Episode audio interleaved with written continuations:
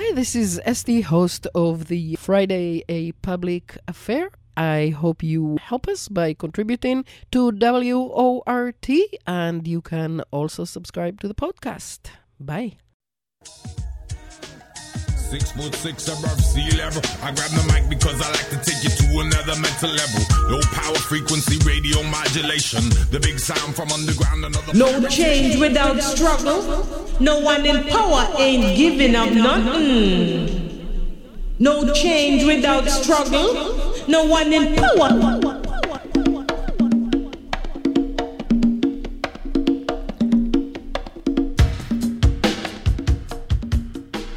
W O R T, eighty-nine point nine F M, listener-sponsored community radio, Madison, Wisconsin.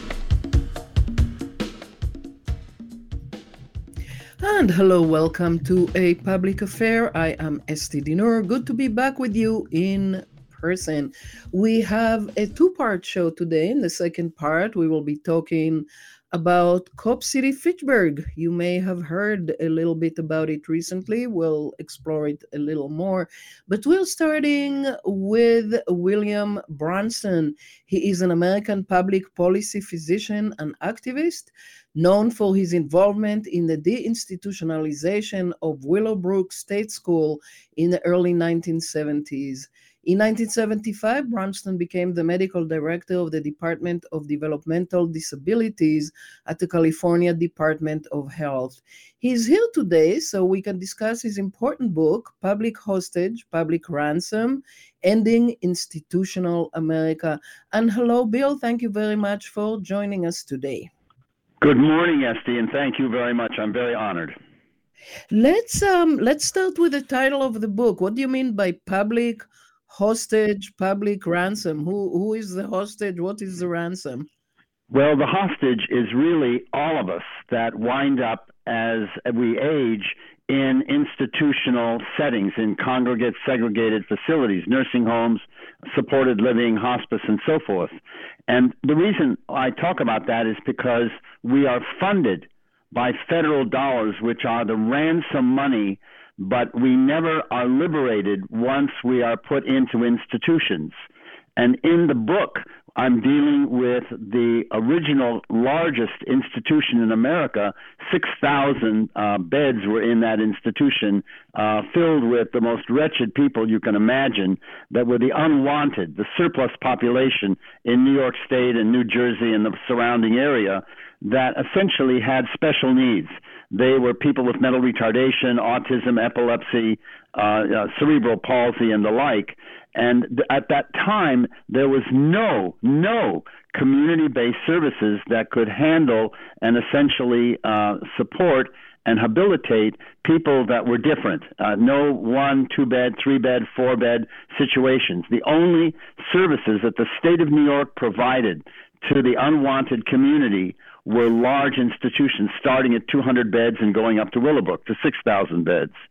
And that that was entirely funded by federal Medicaid and state New York matching money that essentially kept people in the most squalid conditions imaginable as a way of bringing dollars in, because they would essentially get two to three hundred dollars a day for people that were in the institution from Medicaid money, but only spent about twenty dollars a day in order to handle people as long as they could keep them alive so that they could continue to draw public ransom as public hostages in the state of New York and around the country at that time. Okay, so that's that's a lot to untangle here. Um, first of all, why...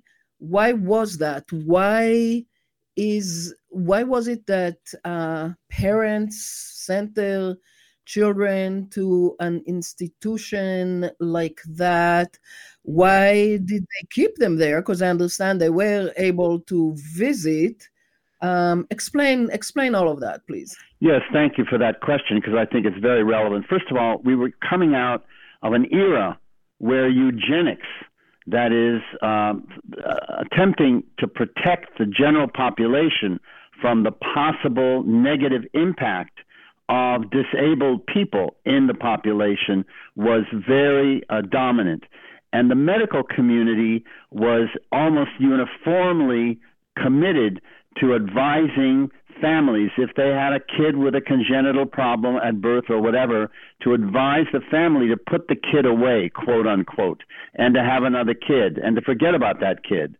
And at the time, Willowbrook was called a state school, and families had no idea in the world what they were surrendering their relative to, and were never allowed into any of the buildings when they might come to visit. So that you had a situation where when a child was born with a special need, or an individual was essentially creating a problem in the society that needed handling by the by the uh, the, the society, people were recommended to put their kid at Willowbrook. When they came there, they were told, don't visit for at least three months. Let the kid, quote, accommodate to the situation, because of course it was very traumatic to separate a child from their family. The families had no idea in the world what it was that they were relinquishing their child to or their relative to, putting them into these gargantuan institutions that were absolutely violent in every conceivable way imaginable. You can imagine essentially taking a human being and putting them into a stone building, into stone wards, no furniture, no programming, inadequate food, inadequate clothing, overwhelming tranquilizing drugs in order to maintain control, because there was only two to three workers maximum to handle fifty people on a ward, and that they are there forever. They are never matriculated back into society because the institution has no intention or capability of moving them, because what's behind the institution is economic issues that essentially are remote from the policies that the clinicians essentially were charged to handle. The governor and his brother, who essentially was the head of most of the large financial institutions in New York, David and Nelson Rockefeller, essentially generated a billion dollars of money to be matched to build public systems in the state of New York.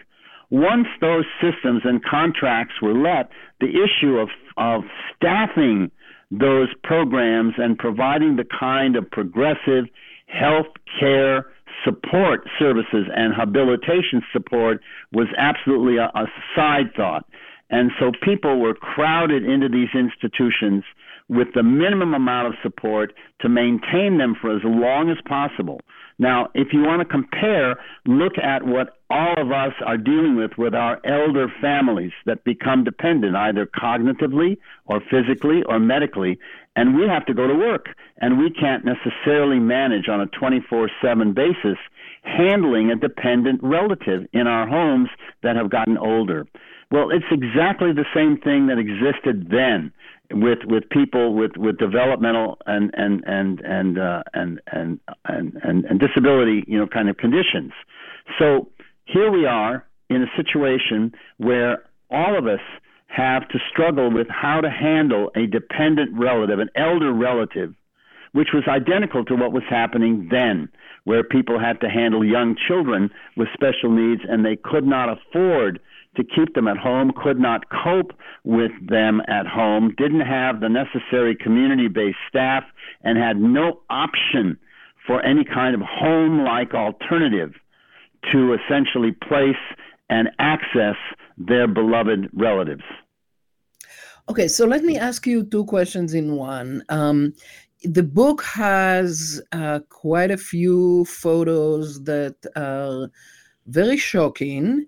Yes. Um, and so I would like you to describe the photo that you have on the cover. You have it also uh, on a bigger scale later in the book, and, and explain what it is that we see, and then tell me if I understand correctly that what you're saying is that um, this basically torture of children and adults too Um, was part of a scheme to make profit. The reason I put the photographs in the book to begin with the eighty photographs that are in the book that are essentially clustered in four photo chapters. One of them is called Living Death Alone. One is called From People to Things. One is called Injuries. And one is called The Radiator.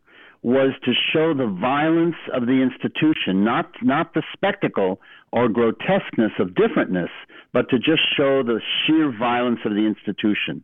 The cover picture is a is a picture of the steel entry door that essentially existed for all of the sixty buildings that were on the grounds of the institution, essentially incarcerating the residents. And through the window of that door is a young woman that I discovered when I was assigned to that building to begin taking care of the people there, who had been in that room in isolation for three years on a level of tranquilizing drugs that would have essentially made a horse unconscious. And she was kept there because at one point she bit a worker and was essentially consigned to isolation, straitjacket, and tranquilization, which was really the common solution to handling activist residents in the institution. And she's laying there on the floor, and she had been there for three years. And and the workers were terrified of her because of the uh, the, the the the stigma that, that came from her biting one of them. And it took me about two months to essentially work with the staff and to get her out of that room and to get her off the tranquilization, because she was just, at that time, a sixteen-year-old girl, you know, and, and what she's wearing, essentially that flimsy, uh, you know, raggedy, you know, kind of kind of dress is what was essentially assigned to most of the people in the institution. I was responsible by that time for a thousand women a day in four uh, adjacent buildings uh, in the institution. Uh, and it, it was absolutely uh, shocking. The photographs are to show the violence of congregated, segregated, institutional living that essentially interferes in the longevity and the liberty of the people that are essentially institutionalized. That's why in the institutional model in America must be ended. It must be replaced by universal, rightful, comprehensive, compassionate, single-payer health care. That is the strategic solution that would alter our longevity uh, statistics, because we're now forty-first in the world in terms of living a period of time, length of, of living, which is absolutely shocking when you consider that we're the wealthiest country and pay twice as much in our medical market system as any other country on earth. Yeah, yeah. And of course, I will want to get back to um, the solutions before we are done here. But um, staying back here in Willowbrook for a, a little bit more, um, yes. Again, some of the photos, or really there's a whole bunch of photos there of children and adults with head and face injuries and, and scars. Um, what is that about? And also, let's start with that. Imagine, imagine being put into a space with fifty other people, no furniture, no programming, no access to getting outside, horrendous slop food, inadequate clothing, inadequate hygiene for the rest of your life, every day, every week, every month, every year, nothingness, plain nothingness. And you are essentially uh, tranquilized to the point of, of uh, insensibility in order to make you manageable and to sleep on the floor in the filth uh, for a lifetime. What happens is, is that people react to that. Life is a very dynamic, energy-filled phenomenon that, that we are. And so there was an enormous amount of violence and, and, and chair-throwing and, and, and, and, and beating, you know, that happened that resulted in terrible, persistent injuries. I was constantly being called to suture major gashes in people's scalps, in their backs, in, in, in their faces, as a result of the daily violence in this profoundly boring, profoundly empty, profoundly violent environment that people were consigned to, completely invisible to the community, completely unknown until we were able to engineer the media coverage and the, the, the help of Geraldo Rivera at the time, who came in to do an expose, a, a, a television expose on A B C television that was absolutely uh, transforming, that resulted in the work that we did to essentially organize a federal class action lawsuit for crimes against humanity against the governor and the state for administering this American concentration camp that led to its ultimate closure and essentially uh, convergence into a, a New York State uh, university. Yeah. So just, just before we get to that, let me ask you another question. Yeah, um, yeah. Some of our listeners might remember actually us talking about Willowbrook before, um, because in late twenty twenty-one, I talked with Professor Leslie A. Halpern about her book, Dangerous Medicine, The Story Behind Human Experiments with Hepatitis. And yeah. part of it happened at Willowbrook. Tell us about that. Well, you have a population that is invisible, that is hidden, and that is essentially uh, uh, accessible to unethical medical research. The top virologists in the world were funded by the Department of Defense to develop vaccines for the war at that time. And one of them was hepatitis. Another one was uh, uh, uh, German measles. And the, the the the residents of Willowbrook were essentially used without permission, without uh, uh, awareness of the experimental uh, uh, vaccines that were being essentially evaluated, with no idea on the part of the researchers of the negative consequences of those vaccines. But because this was a population that had no voice, had no representation, had no advocacy, they were a setup to be essentially exploited and used as research uh, uh, uh, uh, uh, entities for this virology research. The same thing from the Tuskegee uh, uh, uh, uh, yeah. soldiers that were there, that were essentially allowed to, to have syphilis, you know, uh, uh, develop in their systems to see what the pathology of syphilis was. I mean, the, the, the, the callousness and the self-interest of many of these elegant medical researchers Uh, really has to be exposed, and, and it only comes out when a scandal arises, and then you begin to see it. But there is no machinery in our culture to block that kind of thing from happening when it happens behind the scenes in invisible, you know, and unwanted populations. Yeah. My guest is William Bronston, an American public policy physician and activist who was pivotal to the deinstitutionalization of Willowbrook State School. So let's get to that, Bill. Um, how did the campaign start to uh, let the world know about what was going on, and, and how did change happen? Well, the first thing when I got there, I mean, I was a, a unique physician in the place. I was very highly trained in uh, in, in Los Angeles at Children's Hospital of Los Angeles by the top uh, worker in the field of developmental disability care. Uh, his name was Doctor Richard Koch. And when I when I went to New York, I went there after my psychiatric residency at Menninger's. Uh, I got this job at Willowbrook uh, because I felt that I was familiar with the kind of, of, of uh, patients and clients and residents that were there, and was already highly oriented towards deinstitutionalization. The whole campaign at Children's Hospital of Los Angeles was to support families in the most elegant way to keep their kids at home and not to institutionalize them, which was the same problem in, in, in California, of course, as in New York.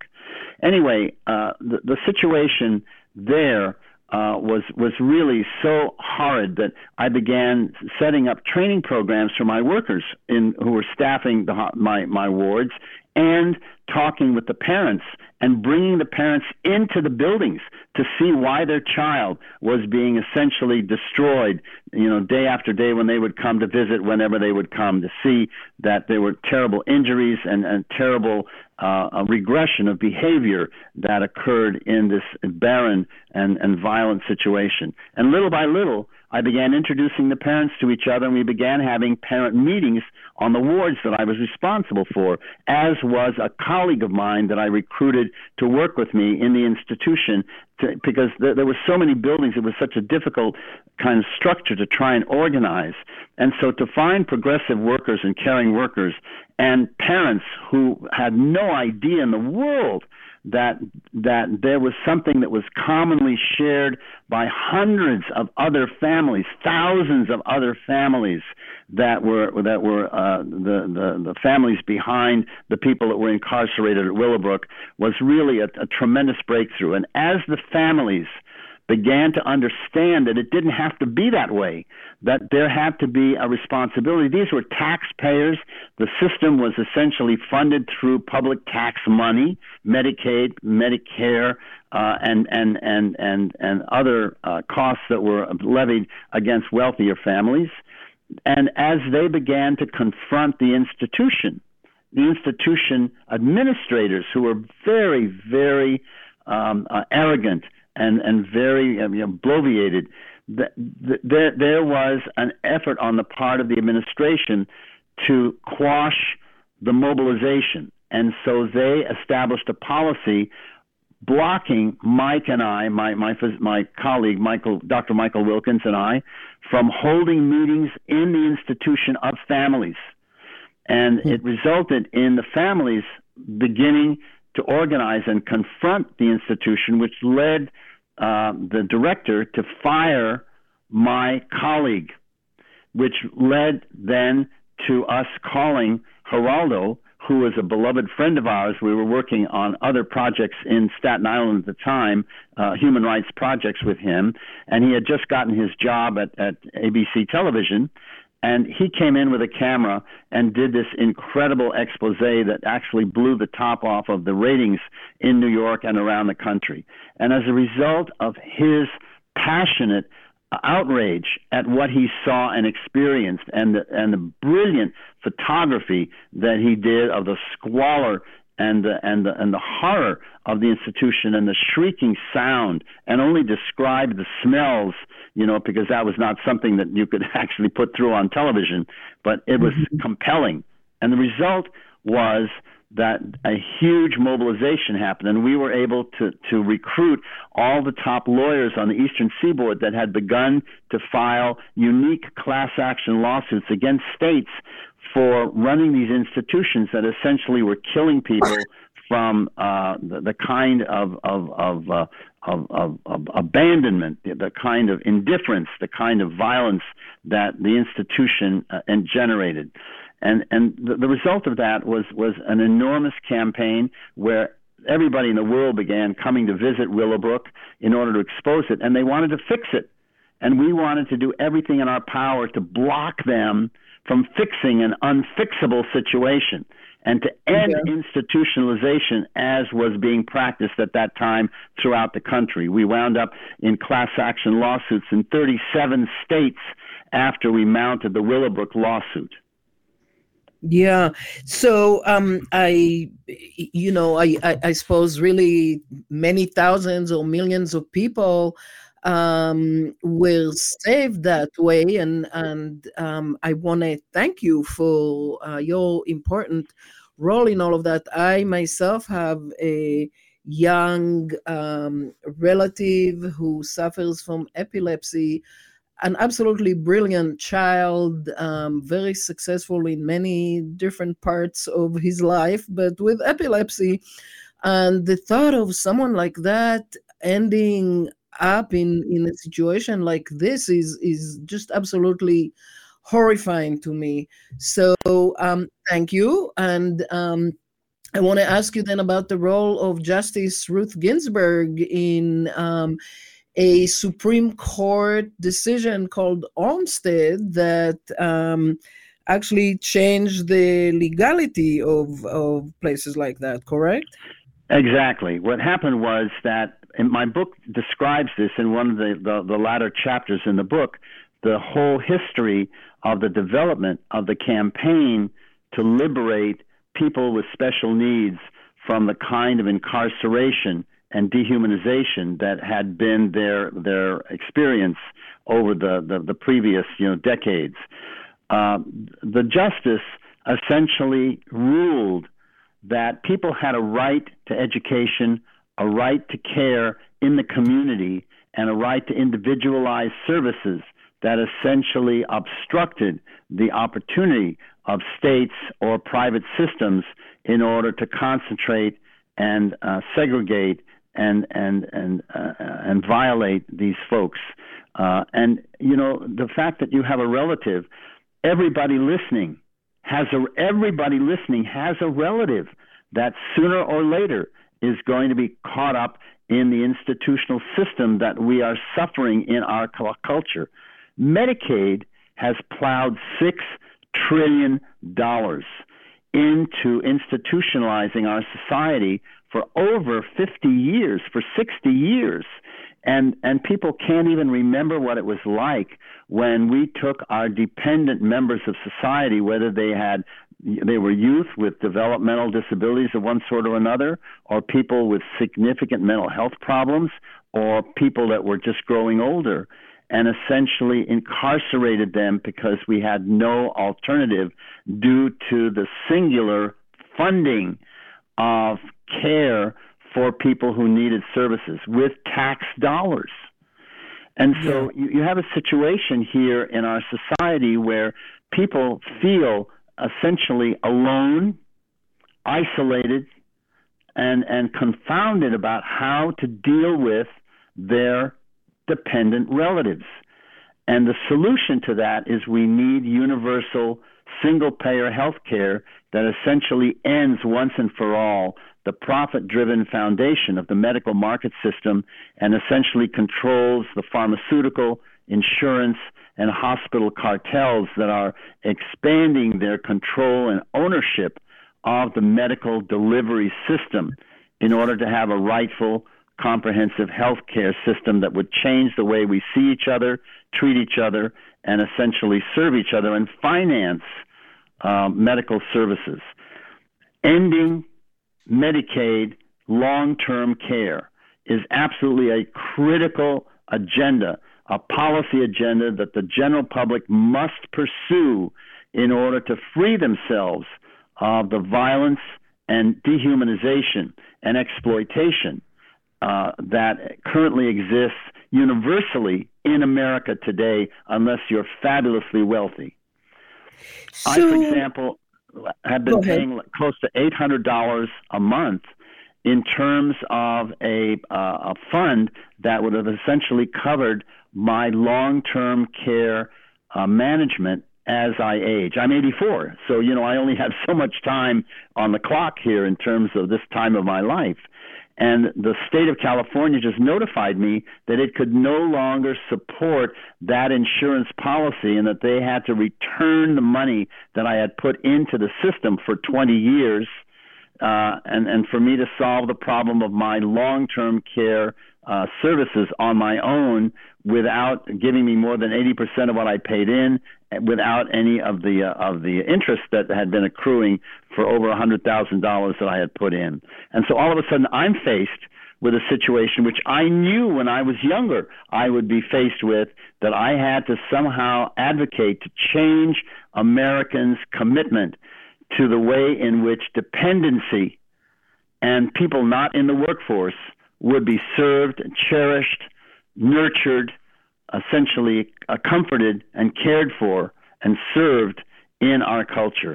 That is one of the most strategic issues in conjunction with ending poverty and dealing with the climate crisis that we're faced with. Those three issues are interrelated, and we must look at the story, Public Hostage, Public Ransom, as a harbinger story that essentially relentlessly leads to the strategic solution, which I lay out in detail in my book. Yeah, yeah, because I'm thinking, so you and the people you worked with have um, made monumental changes, and yet it seems like the more things change, the more they stay the same, that there still are moneyed interests who um, who who want to keep um, situations like that alive because they make a lot of money. We talked some time ago also with Um, a person who talked to us about how it is hedge funds that now own most of these uh, congregated exactly. um, institutions exactly right. for elders. So um, how, just explain how, I think that most of our listeners support single payer for obvious other reasons, but explain how that could also solve this problem. Well, what we're looking for is to have a system where we have a single trust fund at a state level and at the national level that has one hundred percent of all medical service dollars in that one trust fund.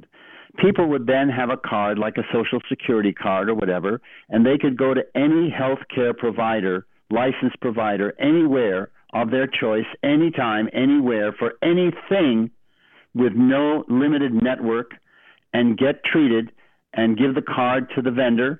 The vendor would then bill the trust fund, which would pay them back within thirty days, and that essentially would end the situation. People would have to probably pay about two point five percent more uh, of their federal and state taxes, which would be minuscule compared to what they now have to pay in terms of premiums, co-pays, deductibles, and hidden billing. What's been happening is that our medical market system has become more and more relentlessly and aggressively privatized by large financial institutions. We have just barely begun to open the door to even negotiate around around drug prices in, in the recent uh, legislation this, this last year from this administration, which is being fought by the pharmaceutical industry. America pays one hundred percent for drugs compared to any place else in the world. Every place else in the world pays significantly less for the same medicines that we do in this country because there is no legal basis for us to challenge the cartels that essentially are consolidating in terms of increasing monopolization of the economy, which essentially impacts our well-being.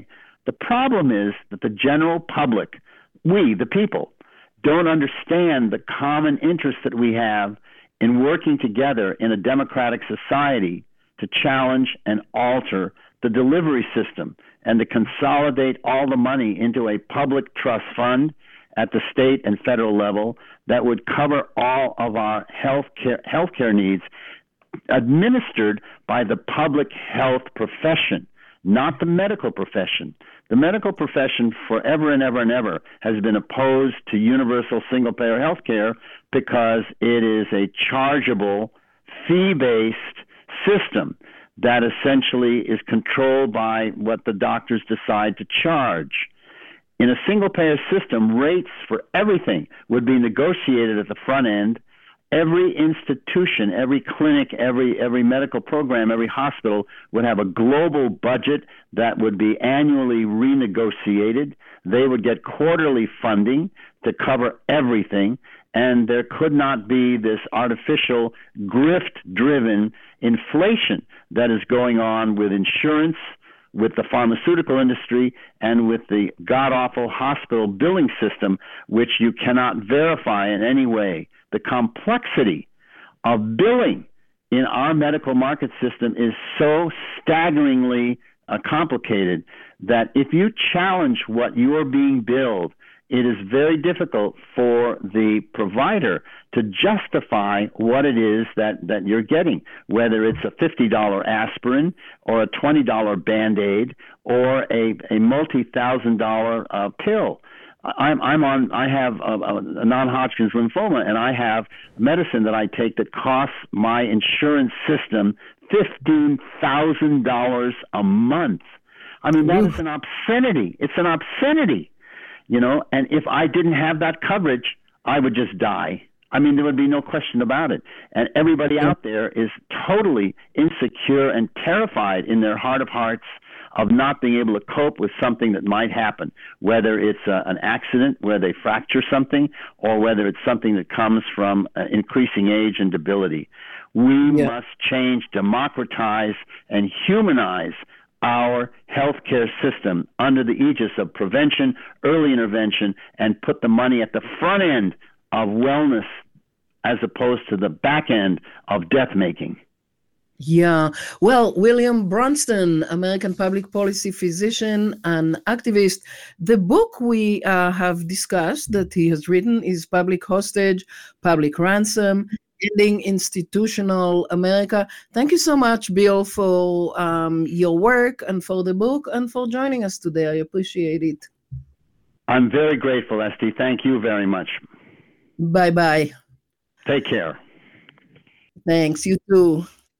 And uh, we are going straight to um, Fitchburg and to Tarah Stangler, who is a local Korean-American organizer who has been organizing across the Midwest for almost the last decade. Although she organizes across issues, her main focus is on abolition and alternatives to police, policing. When she's not organizing, she's either working as the Harm Reduction Services Director at OutReach L G B T Q plus Community Center or spending time in community. And hello, Tarah, thank you for joining us today. Tarah. Tarah, are you with us? I should be. Okay, yeah, I can hear you now. Very good, thank you. Um, somehow it feels to me like the issue we were just discussing and the issue we're about to discuss um, are connected. I'm curious to hear if you think so too. But basically, we have you here to talk about um, what's coming to be known as uh, Cop City Fitchburg. What is What is it? Yeah, so I'm glad that you asked. Uh, what we're looking at right now with Cop City in Fitchburg is a proposed building uh, that's right now in the proposal phase. Um, the schematic design is going to be voted on on Tuesday the thirteenth at Fitchburg's uh, common or city council meeting. Basically, what this building is is a seventy-four thousand five hundred sixty square foot uh, police facility is how they're framing it. Um, this police facility is an attempt to move the police out of where they currently are, which is in City Hall, because they're saying they don't have enough space, um, and they're trying to build a building that, like, quote unquote, should last them for the next twenty years. Um, right now, the cost for this building is forty-nine point two million dollars to construct. Uh, this has been the, I think, the third iteration of the amount of money it's supposed to cost. Um, the last time that this was budgeted, I believe, was twenty twenty-one, where it was at thirty-five million dollars. Um, they're looking at like a six hundred thirty-nine thousand dollars cost per year to operate the building. Um, and this, the the main focus of why this relates so heavily to the movement that we see in Atlanta with Cop City is because one of the main additions to this building that is causing an increase in the price is a defensive and arrest tactics, or D A A T, training area. Um, what they're looking at right now is they want to have this huge, uh, I believe it's like a ten-lane firing range, um, so they're calling it a tactical training bay with live fire capabilities. But for folks who are not familiar with, you know, the terminology in that, what it means is just that they want an indoor ten-lane firing range. Um, they want their own multi-purpose fitness room. They keep referring to it as like a wrestling room. Um, the walls are padded. It's supposed to teach them, you know, proper ways to essentially brutalize our community, similar to any of the other uh, so-called like training areas. Um, I believe every single one of them involves some way that would allow them to privately teach officers um, how to brutalize the community. So that's kind of what we're looking at with this building.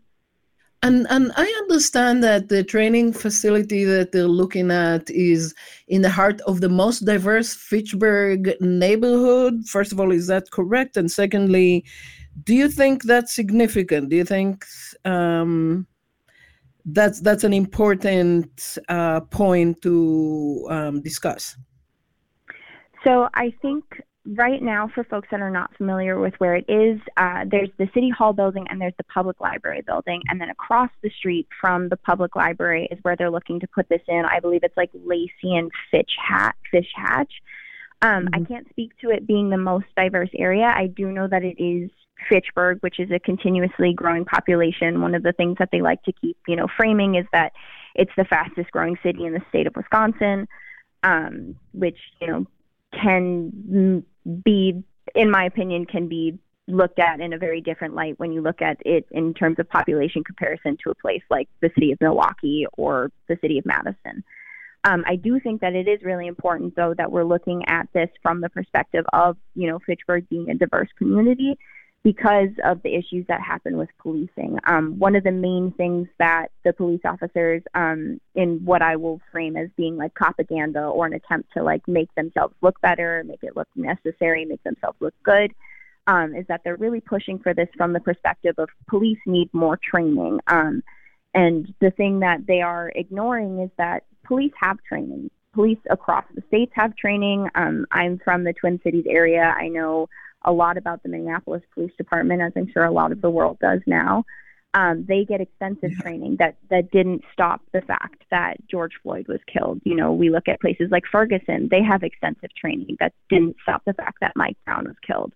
Um, training does not fix an officer. Training cannot fix the corruption of a system that was created from the the uh, concept of slave catching. Um, and so they're really trying to act like, you know, well, we would be the exception if we just had more training. Um, some of the things that they brought up in their, like, public information settings is they literally talked about Uvalde, and they said, well, if they would have had more training, you know, this would have never happened. Um, they brought up the instance with Kim Potter, who murdered Dante Wright in Brooklyn Center, Minnesota, um, where she claimed that she mistook her gun for a taser um, and shot and killed Dante. Uh, you know, these, these officers had training. It, it is not a matter of training that can protect our communities. It is not going to stop the fact that the brutalization happens at, you know, disproportionately high uh, percentages for Black, Indigenous, and uh, specifically like Latina community members. Um, and so when we're looking at this, you know, diversity does play a huge role in it. There is a reason why, you know, the city of Fitchburg is leaning toward the understanding that, well, as the population grows, the police force also needs to grow, because um, it's pretty assumptive that, you know, well, if there's more people here, more crime will happen, so we definitely need to have more trained officers. And I'm like, or mm. we could, you know, put the resources into community spaces and into trainings for, like, social workers who can go on to calls rather than cops. Um, so it's, it's been a wild time listening to some of the justifications they've made for why they need this building.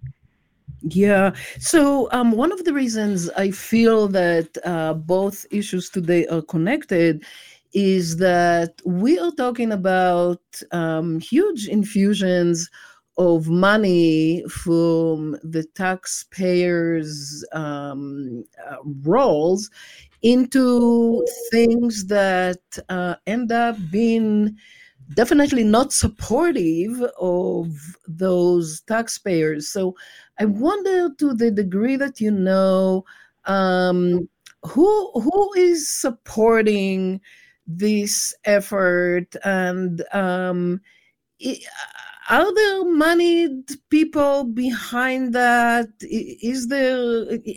I'm curious about, you know, you always have to um, look at the money, right? Uh, what do we know about that? So what we know now is that they are looking to, it's a, they, so if you've been to any of the public information hearings, which if you haven't, I highly recommend going on to the Fitchburg City YouTube page and watching some of them. Um, the presentation that they give is about an hour and ten to hour and fifteen minutes long. Um, it, it is quite long. It is quite hard to listen to. Um, so they didn't actually have the, like, financial person at the meetings. What they had this person do is, um, I believe her name is Misty. She recorded a video where she explained, you know, where's the funding coming from for this project? How are we borrowing the money?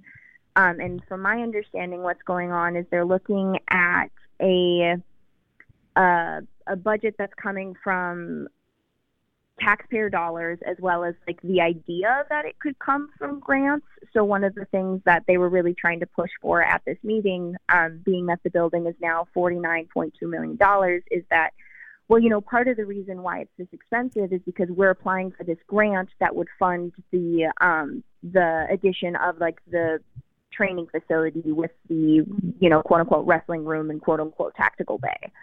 Um, and so if they don't get this grant, however, they didn't mention that they were going to change the idea from taking this training bay out or taking this um, uh, tactical bay out.